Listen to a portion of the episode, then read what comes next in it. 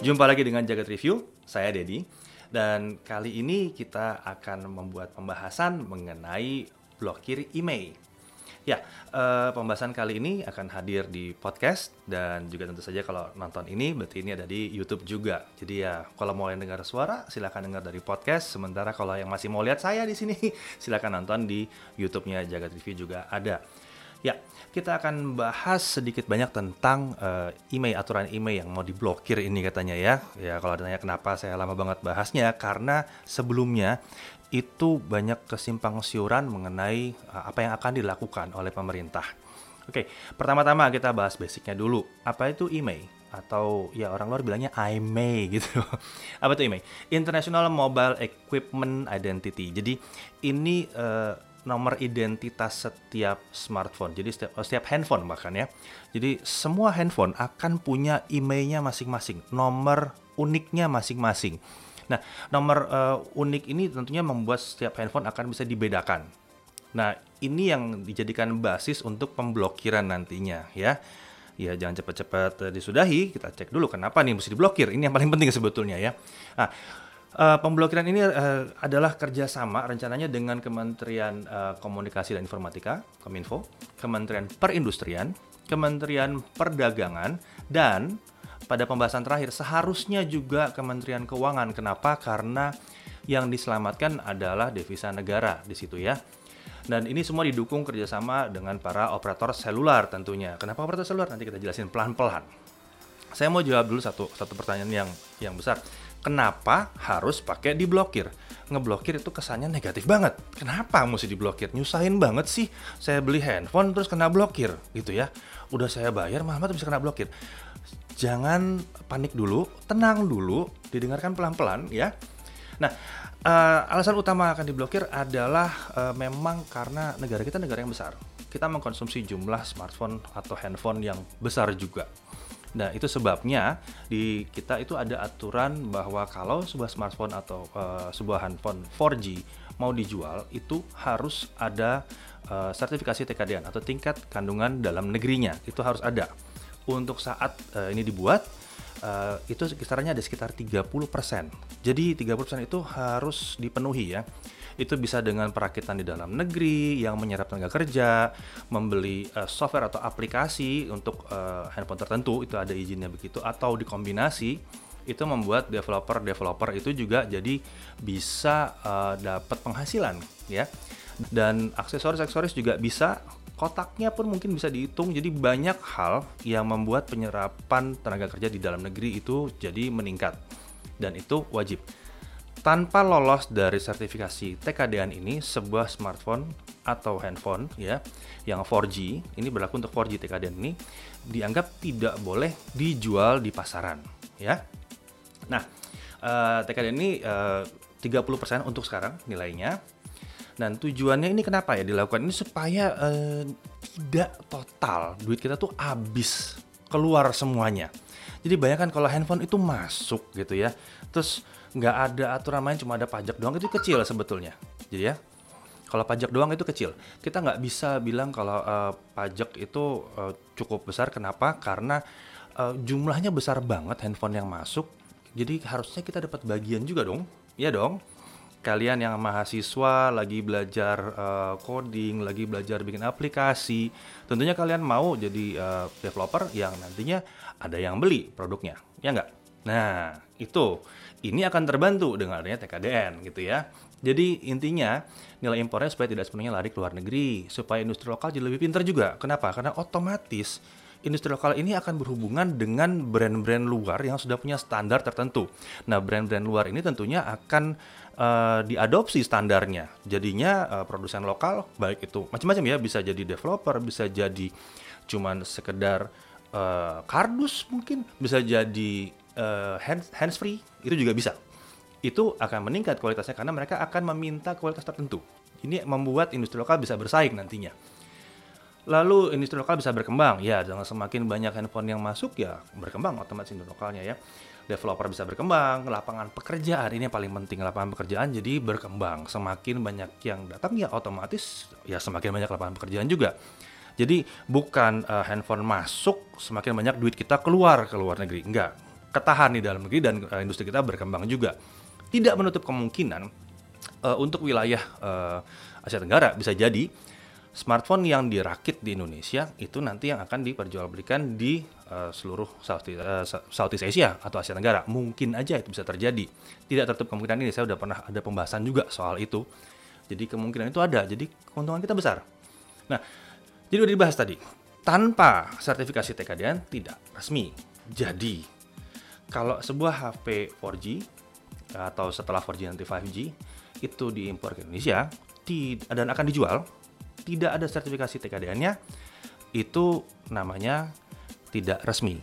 Kalau tidak resmi dan masih dijual, ini masuk dalam kategori black market, ya. Gitu. Um, ada yang bertanya gitu kan, kan diimpor juga bayar pajak. Pajak apa yang mau dibayar? Pertanyaan saya, pajak apa yang mau dibayar? Kalau dia tidak boleh diperjualbelikan, pajak apa yang mau dibayar? Ya nggak? Nah, iya nggak? Gitu. Jadi uh, cukai apa yang dipakai nggak nggak jelas. Uh, banyak yang bilang itu akal-akalan doang ya. Jadi bisa masuk handphone-handphone yang tidak lolos TKDN ini atau tidak melalui proses TKDN gini. Ada yang nanya lagi di sini. Ini saya banyak jawab pertanyaan-pertanyaan juga di sini. Garansi distributor gimana tuh? Bisa tanpa TKDN?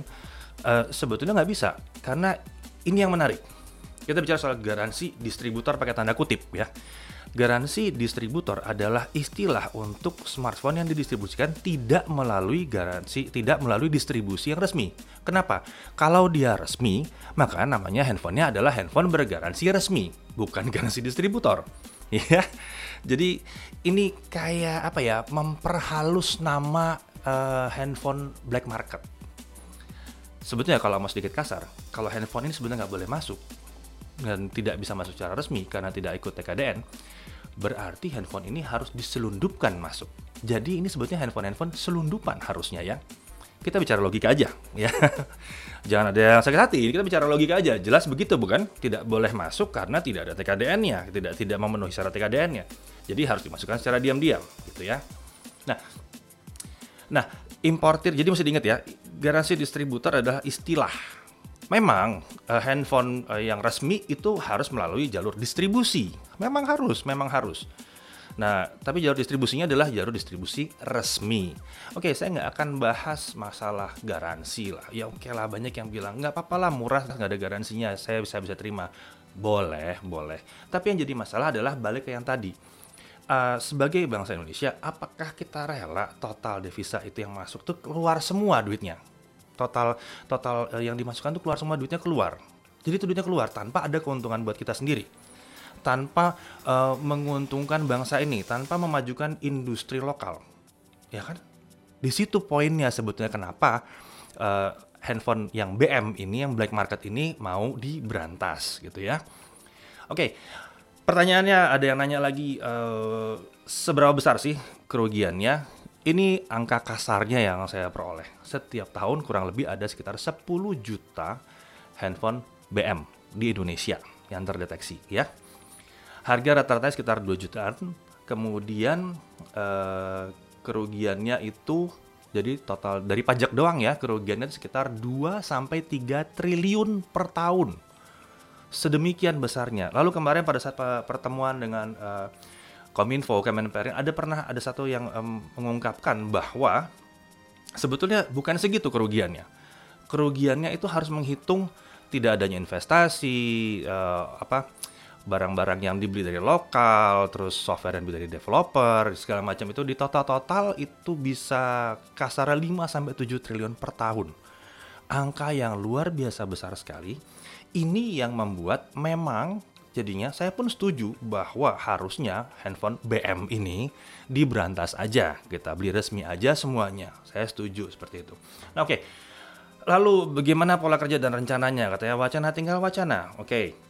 Yang uh, sistem yang dipakai namanya DERPS. Sistem ini memang uh, di diserah terimakan, bukan serah terimakan ya, diberikan oleh Qualcomm ke pemerintah untuk digunakan. Jadi sistem ini nanti akan bisa mendeteksi email yang sedang uh, aktif, lalu bisa mengkomparasi email ini dengan uh, email yang uh, dicatat oleh masing-masing kementerian. Jadi ada input dari kementerian bahwa oke okay, email yang uh, list email ini adalah email yang black market itu dimasukin dalam situ. List email ini adalah email yang sudah pernah hidup dan ini mau diputihkan ya udah masuk dalam situ juga.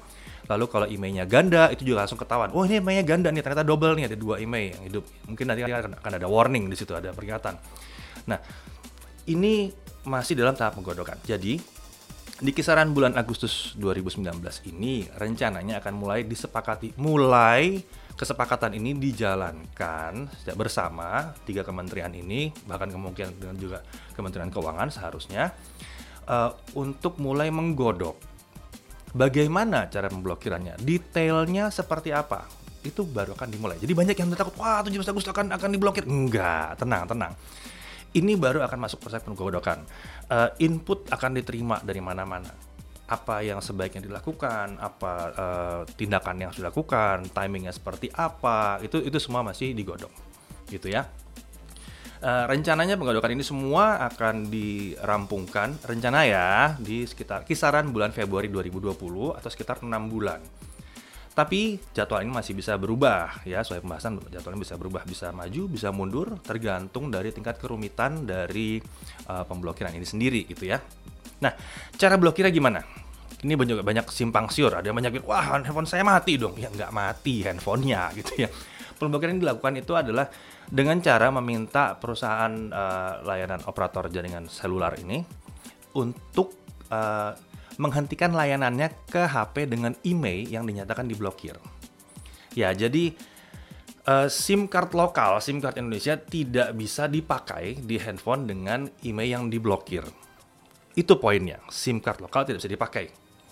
Jadi otomatis si handphone tidak bisa mengakses uh, telepon, tidak bisa uh, internetan, nggak bisa ngapa-ngapain karena kartu lokalnya nggak ada. Ya handphone tanpa SIM card jadinya gimana gitu ya, kayak begitu.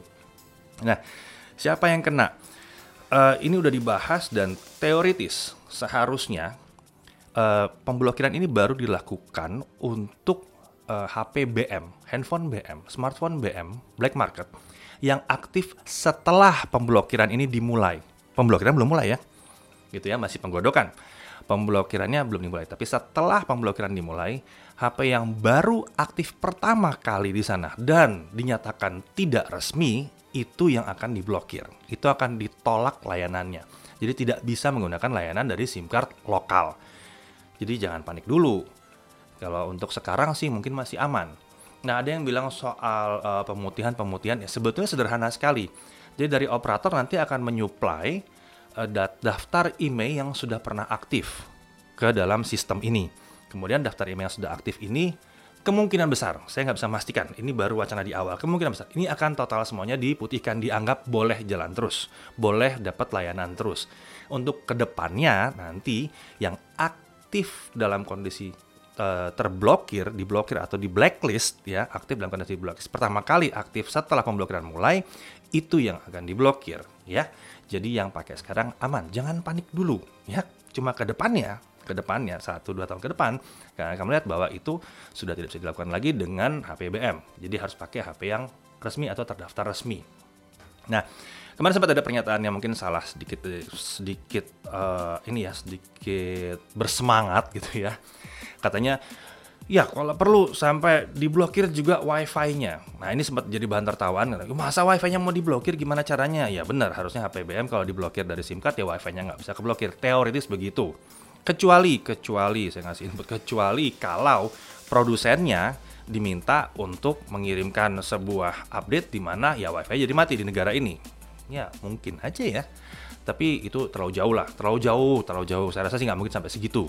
Jadi uh, kemarin itu baru ada pembahasan dengan semangatnya bahwa ini mau diblokir gitu ya. Kita mau blokir kalau bisa sampai ke wifi-nya. Kalau nggak bisa ya nggak bisa wifi-nya. Tapi ya semangatnya ada di situ. Ya kenapa semangat banget? Kenapa pemerintah semangat banget? Ya ini loh, ada ada kebocoran yang luar biasa besar triliunan ini. Ini merugikan kita sebagai bangsa, gitu ya. Nah, itu yang itu yang jadi masalah paling besar ya. Agak sedikit terlalu bersemangat mungkin kemarin gitu ya.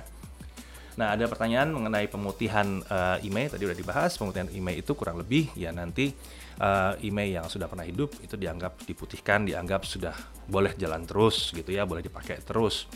dan kemungkinan nanti ada email-email lain yang misalnya uh, ini kemungkinan ya. Jadi kalau kita beli smartphone dari luar negeri sebetulnya kita punya izin untuk beli. Saya lupa satu atau dua unit kita bisa beli. Nah itu mungkin nanti bisa diputihkan dengan cara pelaporan. Apakah pelaporan ini nanti harus bayar pajak atau gimana saya kurang tahu. Tapi teoritis harusnya kalau dilaporkan, jadi kita harus bayar pajak juga, pajak masuknya si handphone itu, gitu ya. Lalu juga mungkin ya ini nih reviewer-reviewer ini juga ya mungkin mungkin ya semoga kami berdoa. Semoga handphone handphonenya juga bisa lolos. Jadi kalau maksudnya handphone tes kita tuh bisa lolos juga di situ. Soalnya kadang-kadang kita dapat handphone yang memang awal banget sebelum peluncuran sebelum dijual itu sudah ada yang mungkin ini akan jadi pengecualian. Mungkin ini masih dalam tahap wacana yang sudah pernah dibahas juga gitu ya Nah, pertanyaan kalau beli di luar negeri lalu mau dipakai di sini gimana? Nah, itu uh, teoritis ya tadi itu harus lewat uh, pemutihan dulu gitu ya. Soalnya kan dia pasti akan tidak masuk dalam daftar email yang resmi di Indonesia.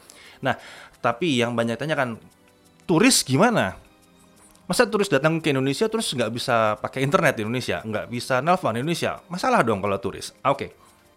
turis saya melihat bahwa sebetulnya kondisi ini bukan masalah yang besar karena ini kalau kita lihat kalau kita pergi ke negara lain yang biasa kami lakukan adalah ada dua kemungkinan. Yang pertama adalah kita akan membawa kartu kita dari negara kita sendiri. Jadi SIM cardnya SIM card dari dari negara kita. Jadi kalau misalnya turis datang dari Singapura, dia bawa SIM card Singapura, lalu dia melakukan roaming di Indonesia. Otomatis SIM card ini seharusnya tidak diblokir, ya kan? Karena bukan bukan dari layanan lokal SIM card ini. Jadi nggak ada masalah kalau dia roaming. Lalu kemungkinan kedua adalah yang sering kami lakukan juga kalau ke negara-negara tertentu di mana roaming Indonesia-nya kurang begitu baik, ya kita beli kartu lokal. Tapi pada saat kita beli kartu lokal, kita memang harus memperlihatkan paspor. Itu wajib memperlihatkan paspor. Jadi e, contoh kayak di Taiwan kemarin itu memang ada kartu spesial memang untuk turis. Jadi kartu-kartu ini mungkin bisa akan e, bisa dipakai oleh turis. Tapi syaratnya itu tadi, nunjukin paspor. Situ beneran turis dari luar negeri, tunjukin paspor. Paspor oke, okay, verified, sip, dapat kartu. Dan kartu ini hidupnya nggak lama. Paling ada yang sebulan gitu ya. Nggak akan lama-lama banget. Jadi kalau misalnya kartu ini yang mau dipakai buat handphone BM di Indonesia, ya satu harus kasih lihat paspor dulu. Bisa nggak? Kedua, hidupnya juga akan lama. Jadi rasanya nanti mungkin akan jadi lebih mahal ketimbang pakai kartu lokal gitu ya. Tapi buat turis nggak ada masalah gitu. Buat turis kita datang kita bayar 250 ribu buat seminggu ya sudah. Daripada kita bayar roaming yang jauh lebih mahal lagi. Jadi kemungkinannya adalah itu untuk turis ya. Kalau yang saya lihat yang sudah terjadi secara umum di negara-negara lain tuh ya ya seperti itu gitu ya. Lalu uh, ini ada pertanyaan yang lumayan pedas gitu ya. Kenapa nggak diberantas aja importir black marketnya? Jadi para pemegang nama garansi distributornya kenapa nggak disikat aja? Oke, okay, uh, eh, ini kemarin sempat dibahas bahwa pemberantasan itu sebenarnya coba dilakukan. Jadi yang jadi masalah adalah handphone-handphone ini masuknya kalau misalnya sudah di toko, ya kalau sudah ketahuan mau ada pembersihan, ya handphonenya hilang. Atau kadang-kadang bahkan handphone yang BM ini memang tidak dipajang di atas uh, etalase gitu ya, kadang-kadang gitu ya. Lalu kalau mau diberantas pada saat impornya, memang uh, ceritanya waktu itu uh, bahkan katanya uh, dari bea cukai juga bilang katanya itu masuk kadang-kadang mereka masuk lewat dermaga-dermaga yang dermaga-dermaga tikus katanya yang yang kecil-kecil yang enggak yang memang tidak terdeteksi atau uh, dimasukkan dengan berbagai macam cara dicampur dengan macam-macam. Ini tingkat kerumitannya memang tinggi sekali. Rumit tinggi sekali kerumitannya dan uh, akan membuang waktu lumayan banyak untuk ngejar-ngejar handphone BM ini. Walaupun kita udah pernah dengar ada beberapa yang berhasil tertangkap gitu ya cuma masih kurang efektif. Jadi bagi saya memang ya udah bener kalau memang kucing-kucingan terus susah banget ya. Ya udah, matiin handphonenya aja, selesai gitu ya. Ya ini yang lagi dilakukan oleh akan direncanakan dilakukan oleh pemerintah gitu ya. Nah, kemudian kalau kadung diblokir gimana open blocknya? Hmm, kalau kadung diblokir harusnya kalian tidak diblokir karena ya kalau udah hidup sekarang ya tidak diblokir. Kalau nanti diblokir ya kemungkinannya cuma dua. Ya di di unblock dengan cara tertentu saya nggak tahu pemutihan tadi atau yang nggak bisa dibuka blokirannya kalau memang sudah tercatat sebagai handphone yang black market gitu ya. Uh, apakah ada kemungkinan kalau HP resmi tidak terdaftar emailnya? Nah, oke, okay. saya tahu memang saat ini memang uh, proses ini memang kita bisa lihat bahwa kita bisa ngecek apakah email kita itu uh, layak atau bukan layak apa uh, email kita terdaftar atau tidak. Tapi saat ini ini masih dalam tahap pengumpulan uh, data. Jadi email yang masih dikumpulkan, mana-mana yang oke, okay, yang dianggap resmi, mana yang di, ini masih masih masih maju mundur, masih masih dicek satu-satu. Jadi mungkin kalian ngecek email kalian belum terdaftar mungkin, tapi tenang masih ada waktu enam bulan ke depan gitu ya. Masih ada waktu cukup lama gitu untuk uh, memastikan bahwa handphone kalian memang resmi ya. Tapi kalau kalian udah beli handphone resmi udah aman sih sebetulnya gitu ya. Nah, kemudian uh, kalau beli HP murah, lalu email saya suntik ke smartphone yang BM, apakah uh, tetap diblokir? Nah, ini saya pernah ajukan pertanyaan ini dan jadi catatan waktu pada saat pertemuan itu. Memang uh, kemungkinan itu ada. Jadi email dimasukkan ke handphone black market, kemudian kalau diaktifkan nanti terlihat bahwa itu email, wah ini email udah pernah dipakai dulu gitu, padahal handphonenya handphone mati. Ya nggak tahu mungkin handphone uh, emailnya Nokia pisang gitu mungkin gitu dimasukkan ke dalam sini. Tapi email ini sebetulnya membawa uh, jenis smartphone-nya dan tahun produksinya. Seharusnya teoritis seharusnya. Pada saat email ini tercatat untuk handphone yang bisanya cuma 2G atau bahkan nggak punya kapabilitas untuk data sama sekali seharusnya tidak bisa connect ke 4G ya nggak nah kondisi seperti ini harusnya red flag ada muncul keluar di sistem uh, pendeteksi. Jadi teoritis harusnya itu tetap kena ke blokir juga gitu ya. Jadi tidak segampang itu, tapi ya ini yang masih digodok oleh pemerintah. Nah, oke, okay, untuk saat ini kita bisa apa? Ya kalau buat saya yang kita bisa lakukan adalah uh, think positif, ya.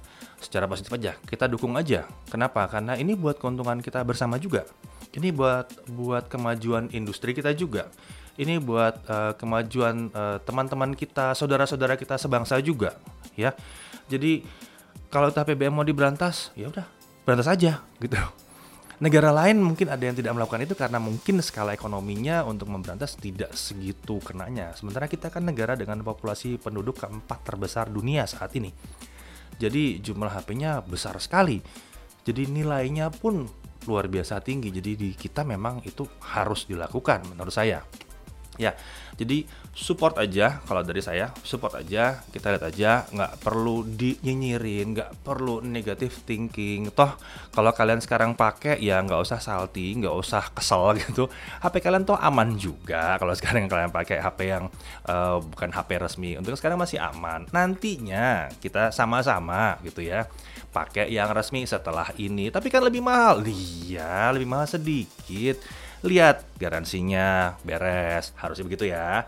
Dan kalau ini sudah tertata dengan rapi, seharusnya akan semakin banyak smartphone-smartphone yang menarik yang berani masuk ke Indonesia karena pesaingnya bukan bersaing dengan barang BM-nya. Nah, ya saya udah pernah dengar dari ada beberapa salah satu importir uh, smartphone yang unik ya. Dia berhenti mengimpor. Kenapa? Karena black marketnya masuk dan harganya bersaing. Lalu dia malah kalah gitu jadinya. Nah, yang kayak begini kan jelek. Yang resmi bisa kalah sama black market. Ya memang harusnya diberantas aja. Nah, kalau kayak begitu nanti kan HP-HP resminya udah semakin menarik jadinya.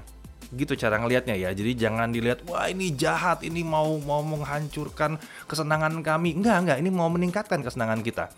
Bayangkan kalau ini sudah aman, semuanya sudah terjaga, semuanya HP semua masuk yang resmi, kita akan lihat HP-HP yang yang canggih, yang baru, yang beda, yang nggak pernah dilihat sebelumnya brand-brand yang lain itu mungkin bisa masuk ke sini dengan rasa tenang dan aman untuk investasi di Indonesia, untuk uh, eh, TKDN, untuk untuk untuk menjalankan TKD di Indonesia, karena terjamin bahwa mereka yang akan bisa terjual, bukan black marketnya yang terjual, gitu ya. Jadi stay positif kalau buat saya support aja program ini.